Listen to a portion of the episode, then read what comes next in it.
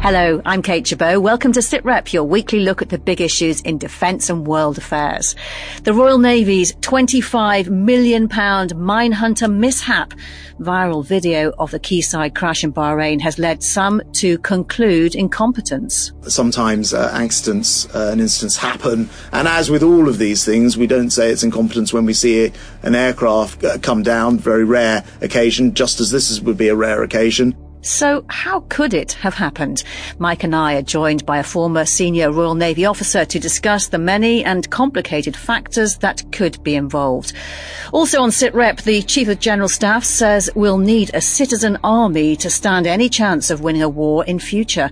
And a senior Conservative MP tells us he's right. I think that our problem is that we don't have enough people serving now, so we don't have any options other than that that would have to happen if we entered into any kind of conflict. And the new novel offering a very real warning about the possibility of killer robots at war. We were handed the ethical problems of nuclear weapons, and we've been playing the ethical catch up game ever since we did that and we probably need to get an ethical framework and rules sorted out before lethal autonomous weapons appear in great numbers on the battlefield. SITREP with Kate Chabot and Professor Michael Clarke. In the mobile phone age, we're all at risk of having our worst moments captured and shared. Tens, possibly hundreds of thousands of people have now seen the moment Royal Navy minehunter HMS Chiddingfold reversing at a sharp angle in Bahrain Harbour hit HMS Bangor.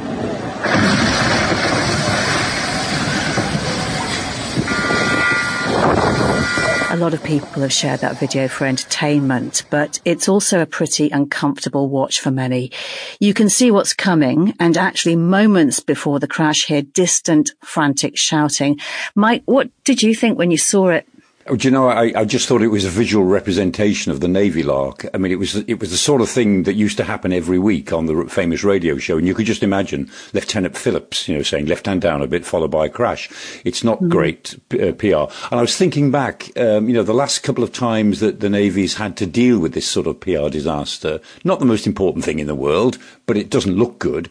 And the last time was 2007 when HMS Cornwall had some of its sailors um, abducted, as it were, by Iranian Revolutionary Guards uh, when they were patrolling in the Shatt al Arab waterway. And then before that, do you remember HMS Jupiter that got jammed under Tower Bridge?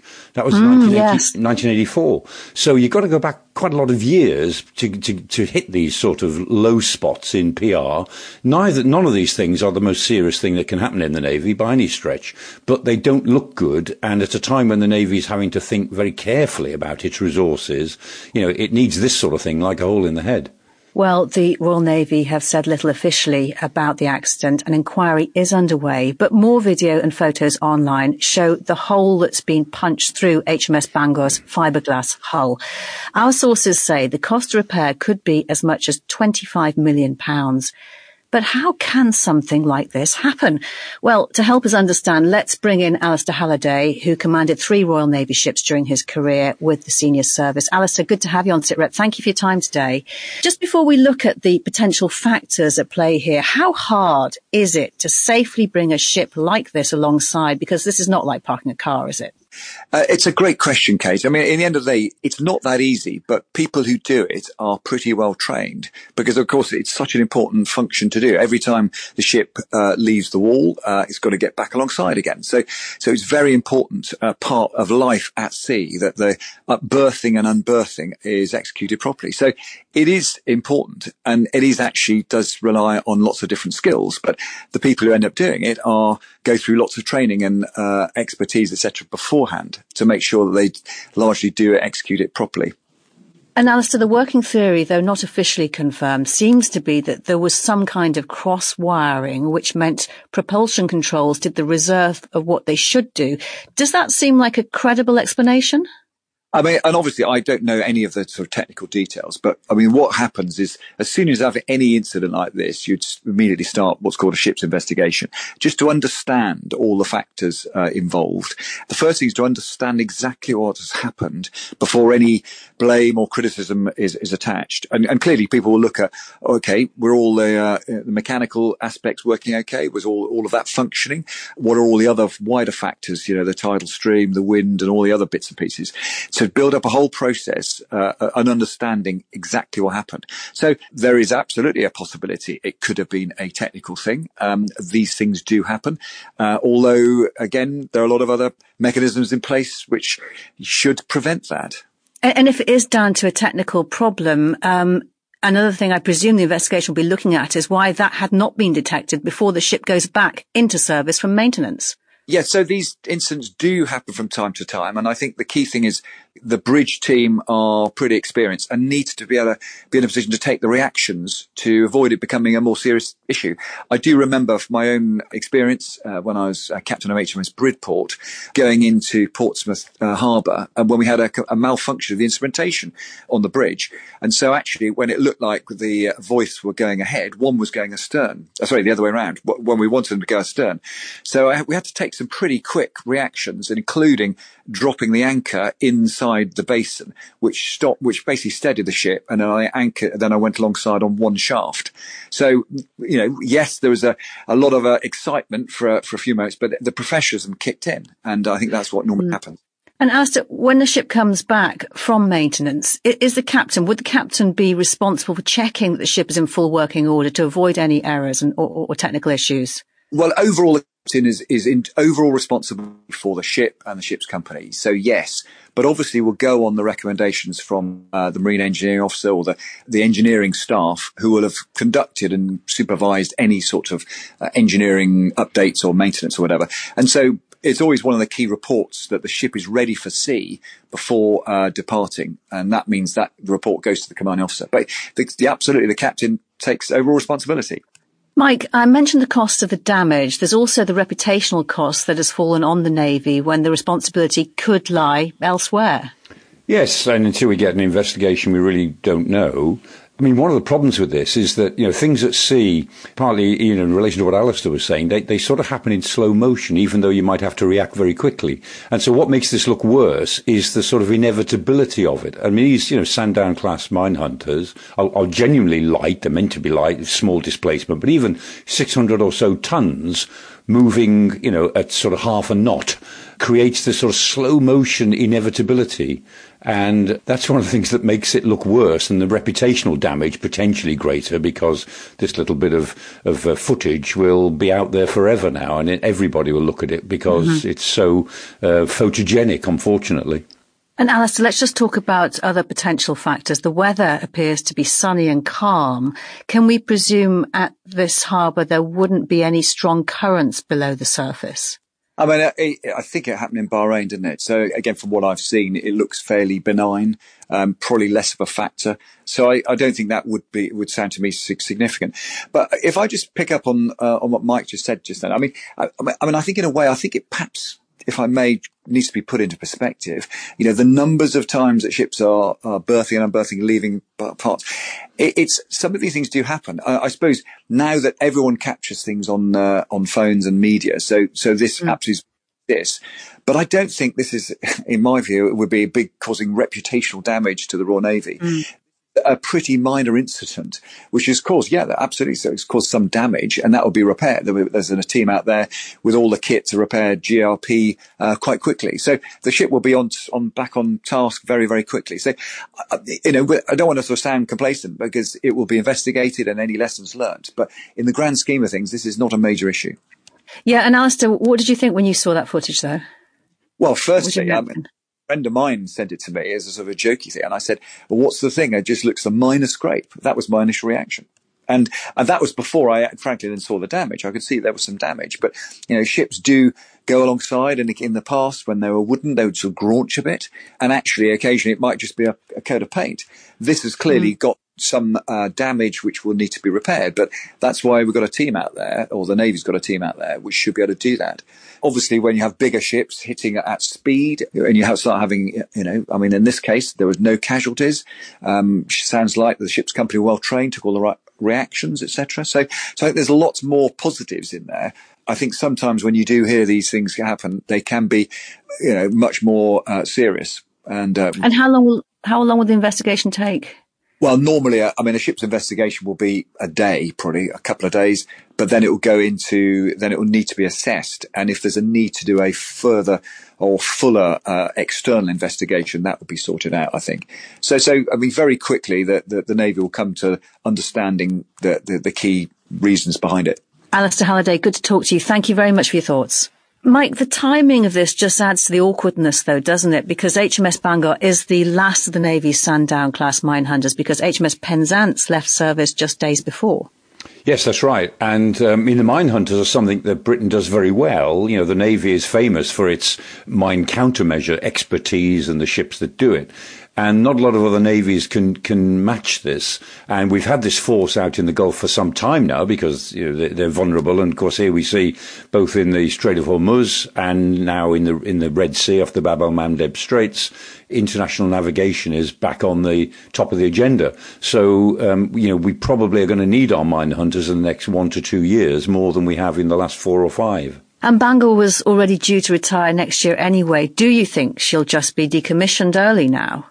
Well, there might be that temptation just to save the immediate cost of the repairs, certainly if they're running into the sort of millions we're talking about.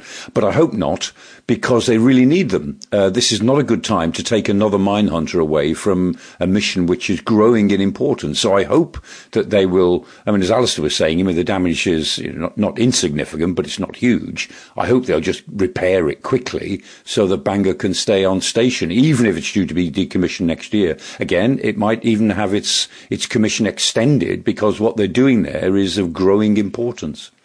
Yeah, because it leaves the Navy's mission in the Gulf with just two mine hunters instead of three. How much impact will that have on operations there right now? Uh, quite considerable because uh, they don't just spend their time mine hunting; they're also acting as patrol ships, and they do, you know perform a diplomatic function as well. And they they can back up the naval forces, which are increasing there now. I mean, you know, we've got the the Lancasters out there, the Diamonds in the Red Sea, the Richmond is on its way, may almost have arrived there now, and I suspect you know we'll see more navy ships in that area over the next uh, few months. And you know what this exposes is the fact that you know we know the navy is very busy, we know the navy is very good good at what it does, but it's there's no scope for attrition. You know, we are we're always one ship away, one accident away from leaving a hole in our force structure. And so every mm. function we perform, we perform with just about enough. And there's only so long you can go on doing that before you really get caught out. News, discussions and analysis. This is SITREP. Now, we talked last week about the doomsday clock getting its annual update and the people behind it have kept it at 90 seconds to midnight. It remains the most dangerous assessment of the risk there will be a catastrophic global war in the project's history. We know that Germany thinks Russia could attack NATO countries in five to 10 years, that Sweden has warned its citizens they need to be prepared for the possibility of war in the coming years. And now we have a similar warning from the head of the British Army. In a speech, away from microphones and cameras, the Chief of the General Staff, General Sir Patrick Sanders, said Britain needs to train and equip a citizen army to prepare the country for a potential land war. Ukraine, he said, brutally illustrates that regular armies start wars citizen armies win them. Mike, uh, this has generated a lot of headlines with the word conscription, something the government says isn't on the table. No, and they're right to say that because it isn't. Everyone misunderstands. When Patrick Sanders talked about a citizen army, he was talking about a volunteer citizens army, not conscription. I mean, the, the, the, issue of conscription is that, in a sense, what he's saying is that if we don't increase the size of the army into a bigger volunteer army, if we don't create second echelon forces, we'll be forced back to conscription, which nobody mm. wants. And, you know, as I've been saying for the last t- two days, it seems, you know, the, the British Army goes back to 1660, 29th of May, 1660 on Blackheath was the, the moment when the British Army, as we now understand it, was created. That's 364 years ago. And for only 25 of those years have we had conscription. For between 1916 and 1920, and then between 1939 and 1960, so 25 years. The rest mm. of the time, it is deep in our DNA that we have a volunteer army. And if you think about, I mean, the First World War, I think, is the is the model here. I mean, the, the professional army went to war, and Patrick Sanders said, professional armies start the wars, and citizen armies finish them. Yep. And that's exactly right. So the professional army went to war in 1914, 160,000 troops. That army was destroyed at the Battle of Mons, the Battle of Ypres, the first Battle of Ypres. And then the citizen army, Kitchener's army of a million, million and a half, went to war behind the, the, regular army. That army was more or less destroyed in the Somme and the c- campaign afterwards. And that in turn then was replaced by a citizen conscript army after conscription came in, which was the army that probably the best army Britain ever fielded in history. And that was the army that went on to win. It was the best army on the Western Front by 1918 by a long way. And so we went through regular, um, volunteer and then conscript army in the First World War. In the Second War, the pattern was similar. Again, the professional army went to war in 1939. It was rescued, 225,000 of them at Dunkirk, and that became the core of a citizen conscript army. At, t- at that time, we moved straight to conscription. A conscript army, and that conscript army went right through till through into the Cold War to 1960. And that was quite unusual. But there's a big distinction between a conscript army and a volunteer citizen army. And what Patrick's talking about is that, you know, the regular army is never big enough to actually win a war. You, you can go to war, but you can only win a war with something bigger. And Mike, that concept of a citizen army is exactly what we've seen happen in Ukraine. Indeed, the UK has been key in training Ukraine's citizen sh- soldiers. Yeah, and the you know the, this training program has been pretty good. Basic uh, infantry training. I mean, it's it's it's pretty truncated, but it seems to work because I mean, a lot of these uh, Ukrainian soldiers who are fighting really hard on the front line now and they're having a really tough time. A year ago, or 18 months ago, most of them were just civilians. They were doing ordinary middle class civilian jobs, and there they are.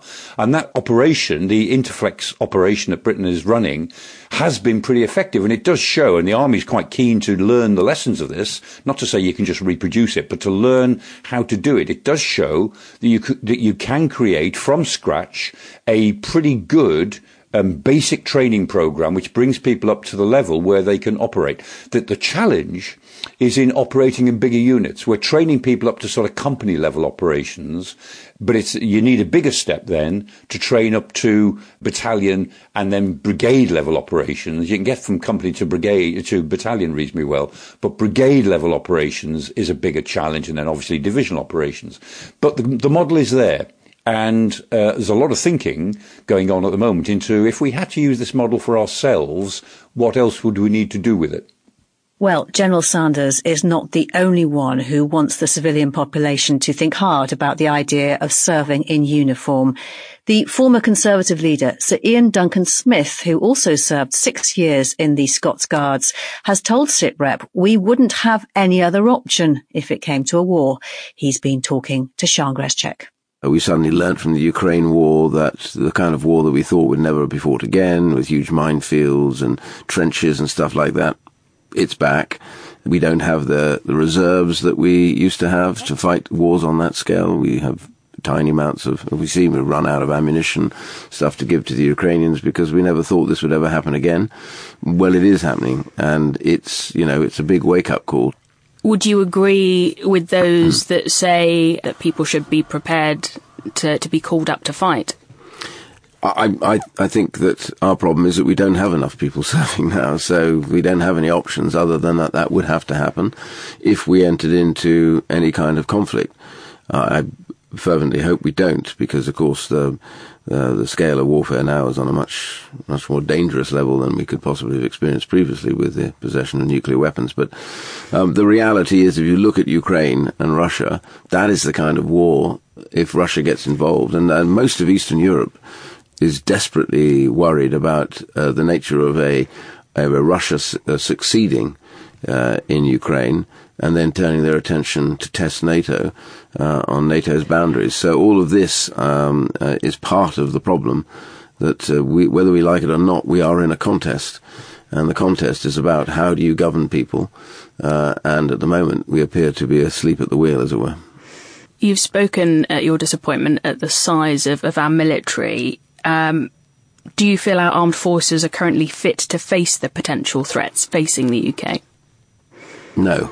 I think it's a simple answer to that because it's not. We haven't based our armed forces on this kind of threat, uh, and we're not alone. By the way, you have to look around Europe. I mean, Britain is ahead of the rest of Europe in all of this, no question. You know, we have the best and some of the best equipped armed forces, but we've learnt a very brutal lesson in the last two years, and that is that uh, all the assumptions we made about warfare have been turned on their head by the Ukrainian, by the Russian invasion of Ukraine. We're now seeing lots of stuff that we assume would never happen. Five mile wide minefields, the use of drones, the nature of how successful are tanks. All these are big, big questions uh, that are to, need to be answered, and manpower is critical in all of this. So the West has got a lot to think about on this and to recognize that we need more potency if we're going to face this threat as it comes in, in the future. And I think the generals are all saying it and the admirals are saying it. We're, we're not there. So how much bigger should our armed forces be then? Well, it's difficult. Uh, uh, you know, I'm not a general. I'm not serving in the military. But what is clearly the case is I think they're too small right now. My personal views, I think we need to increase the reserve dramatically. It's something that's much cheaper, of course, than, than professional soldiers all the time, but it's something that, if you look at America, they have a very significant reserve. We, our reserve is still not very big, and it needs to be bigger. If you're going to have a smallish army, you need a much bigger reserve to be able to come in. So all of these things, I know are being debated. The Defence Committee, I know people on it, and they've been saying they've been warning about this. They have. So but it's difficult, you know, we're in straitened circumstances, we've got inflation, we've got real problems, governments have to make choices about this. And the government has said they're going to get to 2.5% of spending. So that's all good, but when they can afford it. And so the rest of Europe is nowhere near that at the moment, and that's the other big argument. And speaking of money, the budget is coming up very quickly. Would you rather the Chancellor use money for tax cuts or greater defence spending? Well, you've got to get the economy moving uh, one of our problems is you don't have the you don't have the wherewithal to spend on defence if your economy is in straitened circumstances. So the choices get more difficult. So we always talk about tax cuts. I prefer to say growth. So he's going to have to take the burdens off. We have one of the highest, uh, you know, because of all the crisis, because of the war in Ukraine, the energy crisis. We have a very high level of taxation and that came as a result of that. But we now need to ease that burden off the public so that they have more of their own money to spend. That brings in better tax revenues. So the, the lower the taxes, the more the revenues increase. The good old Laffer curve idea, which is that, you know, that's how it works. So we need to take the pressure off the public. That's all part of growing your economy. In a growing economy, 2.5% becomes a much greater sum of money and gives you greater potency. So there's a balance between the two. It's not just a choice. The reality is we do need to get the economy growing. Growing the economy will mean we'll have more money to spend on defence. And in terms of growing reserves, how do we do that? Well, I think it's a case of re-alerting the public to the nature of what we do. I think, um, you know, the problem for much, many of the public, they, they don't really come into contact with the military in their daily lives. And uh, one of the pluses about having a, a, larger reserve is that lots of those reservists will be working in different places, different companies, different factories, and their stories will be interesting to those around them. And that's important because it gives a, a sense of the military, it gives a sense of what service is all about. And I think, therefore, you offer all sorts of incentives for people to come and get involved in it. When I was Secretary of State for Work and Pensions, I remember allowing the reserve to be advertised in the job centres, and at the same time, we opened up to say, look, if you go on your two-week holiday, up until then, if you were on benefits, you you couldn't do your two-week holiday. You had to report back. Well, we said no. If you're serving on the reserve and you have to do a two-week military exercise, then that's fine. Uh, we let you go and do that, and you won't have to turn up to show that you're still looking for a job and it helps those looking for jobs. They went into work much quicker if they'd been a reservist as well. So all of that helps build it up. And I think if we do that, I think lots of people would get involved, but they just don't know about it. Would you support conscription? Uh, I don't think you need conscription at this particular point. But what you need to have is make sure that you have um, uh, people get, understand what the nature of what it is they would go into, and there are lots of good reasons why you can go into the services, and particularly when it comes to reserves, I think you know, you need to incentivize the attractiveness of that and the support that takes place for those that would be in the reserve. Um, so uh, I'm, I don't think conscription will work at this stage because you'd have to have a greater immediate presence of the threat. before you moved into that. But I do think that we need to be doing more about, you know, getting people to understand uh, the nature of service and why it's a good thing to do. That was a former Conservative leader, Sir Iain Duncan Smith, and there's much more of his conversation with Sean online now in an extra SITREP podcast. I'll share the details at the end of the programme. Mike, to come back to your original point, if this relies on volunteering, are these warnings of the risk of war going to work? Yes, I think they do. I mean, I, am not, I don't think the public is. Um, uh, it's not difficult to persuade the public that we are now living in a much darker international environment. I, I think you know there's a common sense element that we all understand that that is the case and that the future is likely be, to be more challenging. But we've got to be realistic. Um, we're not here talking about, as it were, the you know the First World War that mobilised two and a half million men or the Second World War that mobilised three and a half million. We're not talking in those terms. I mean, the big ground forces in Europe are provided or will be provided or should be provided by Germany and Poland and actually the Scandinavian Nordic states. That's where the big manpower ultimately will come from.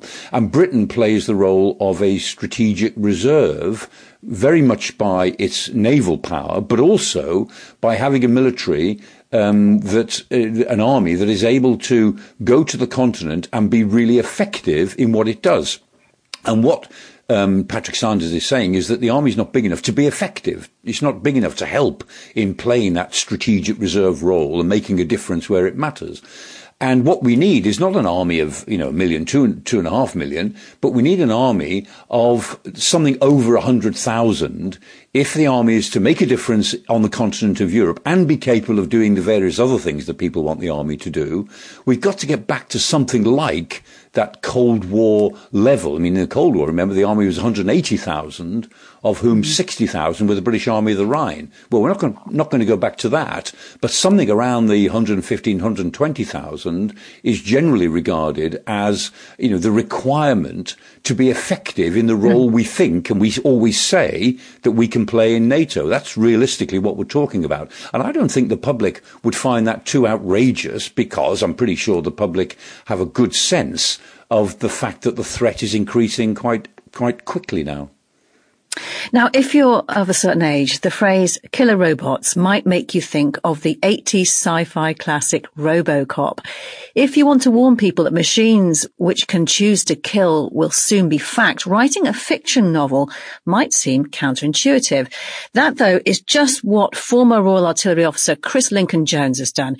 He has factual credentials to back up his novel as an expert in drones and the laws of war. He's helped shape the UK's current policy that a human should always be part of the decisions on lethal force.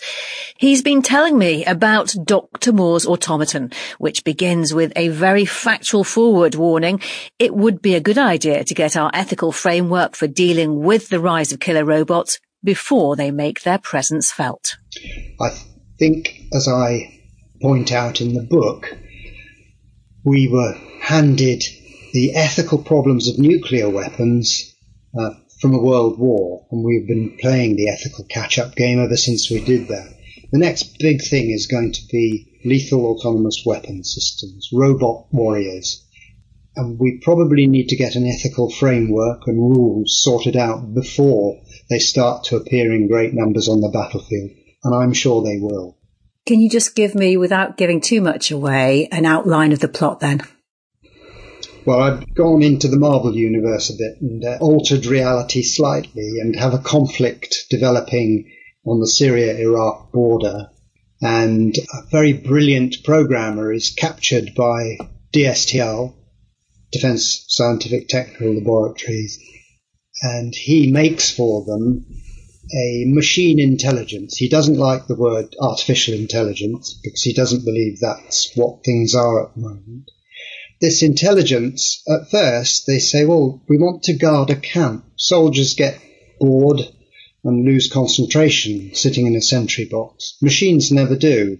So they come up with this idea, but then get carried away with the whole thing and take two Ajax reconnaissance vehicles and they fit them to drive without a driver in them.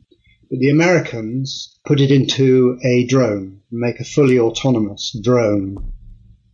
They then use that to um, exact revenge on a terrorist group, and the unforeseen consequences of that develop the latter start stages of the book. And you describe this book as a drama, not a documentary, but it does beg the question, is the UK actually working on weapons that could one day be fired by machine alone without any human involvement? Well, I know there are a lot of demonstrations of this capability going on, and I'm, i certainly um, am aware that um, ro- robot logistics are seen as a good idea. So, for example, you could put one of those big convoys that we used to have in Afghanistan and you wouldn't know where the human is in the line of eight, nine, ten, or whatever vehicles, and they're all you know slaved to follow one of the vehicles and controlled uh, remotely. So that's the reality now. Uh, I was out running in Basra during the uh, the latter part of the our Iraq conflict there, and rockets came into the camp, and the uh, automatic defense system there shot them down, luckily for me. And that was a, a case where human intervention was there, but it tended to be to stop the weapon firing rather than to say you can fire. Because machines are so much faster than humans, we're going to need them to fight other machines. So we will have to investigate this, and I suspect we will have to field these machines. And there's a quote from one of your characters, a colonel at the start of the book, which goes, whatever our political masters might say, others are developing autonomous weapons. When the time comes, we may not have a choice. Being on the moral high ground makes you an easy target.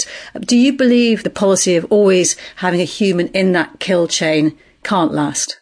I think in the it's where is that human in the kill chain? If the human has set up the rules that that machine abides by, you could argue they're still there. So if you release a Typhoon jet to attack Houthi terrorists in the Red Sea, and you've given that pilot all the information that's needed and gone through the whole targeting process, he's almost a machine in the loop. He gets there, recognizes the target, he knows that the rules of engagement are being obeyed because he can go through them. And he, she, drops the bomb. Well, you can make a machine do exactly that. And it will only do that. It won't allow emotions to interfere with it. As you can tell, I'm not exactly against these machines, although I'm wary of them. Yes, and you mentioned earlier how you yourself may well have been being saved by autonomous anti-missile defense systems. Um, have we learned anything from them about the risks versus the benefits, do you think? I don't think we've had a chance to, certainly not in, in my awareness. All we have really to sound a warning are things like the um, self-drive cars, where you can see that they have had problems and there have even been accidents using them where they've been released onto the, the roads. It's developing trust, I think, in the machines and developing reliability and bringing the failure rate and the error rates right down as low as they possibly can go. You just then got to make a decision. Are we going to do this or not? Which country do you think is likely to be the first to go down that route of using autonomous weapons that target people? um, the United States. Not necessarily because they have moral qualms. I think they'll have as many as we do.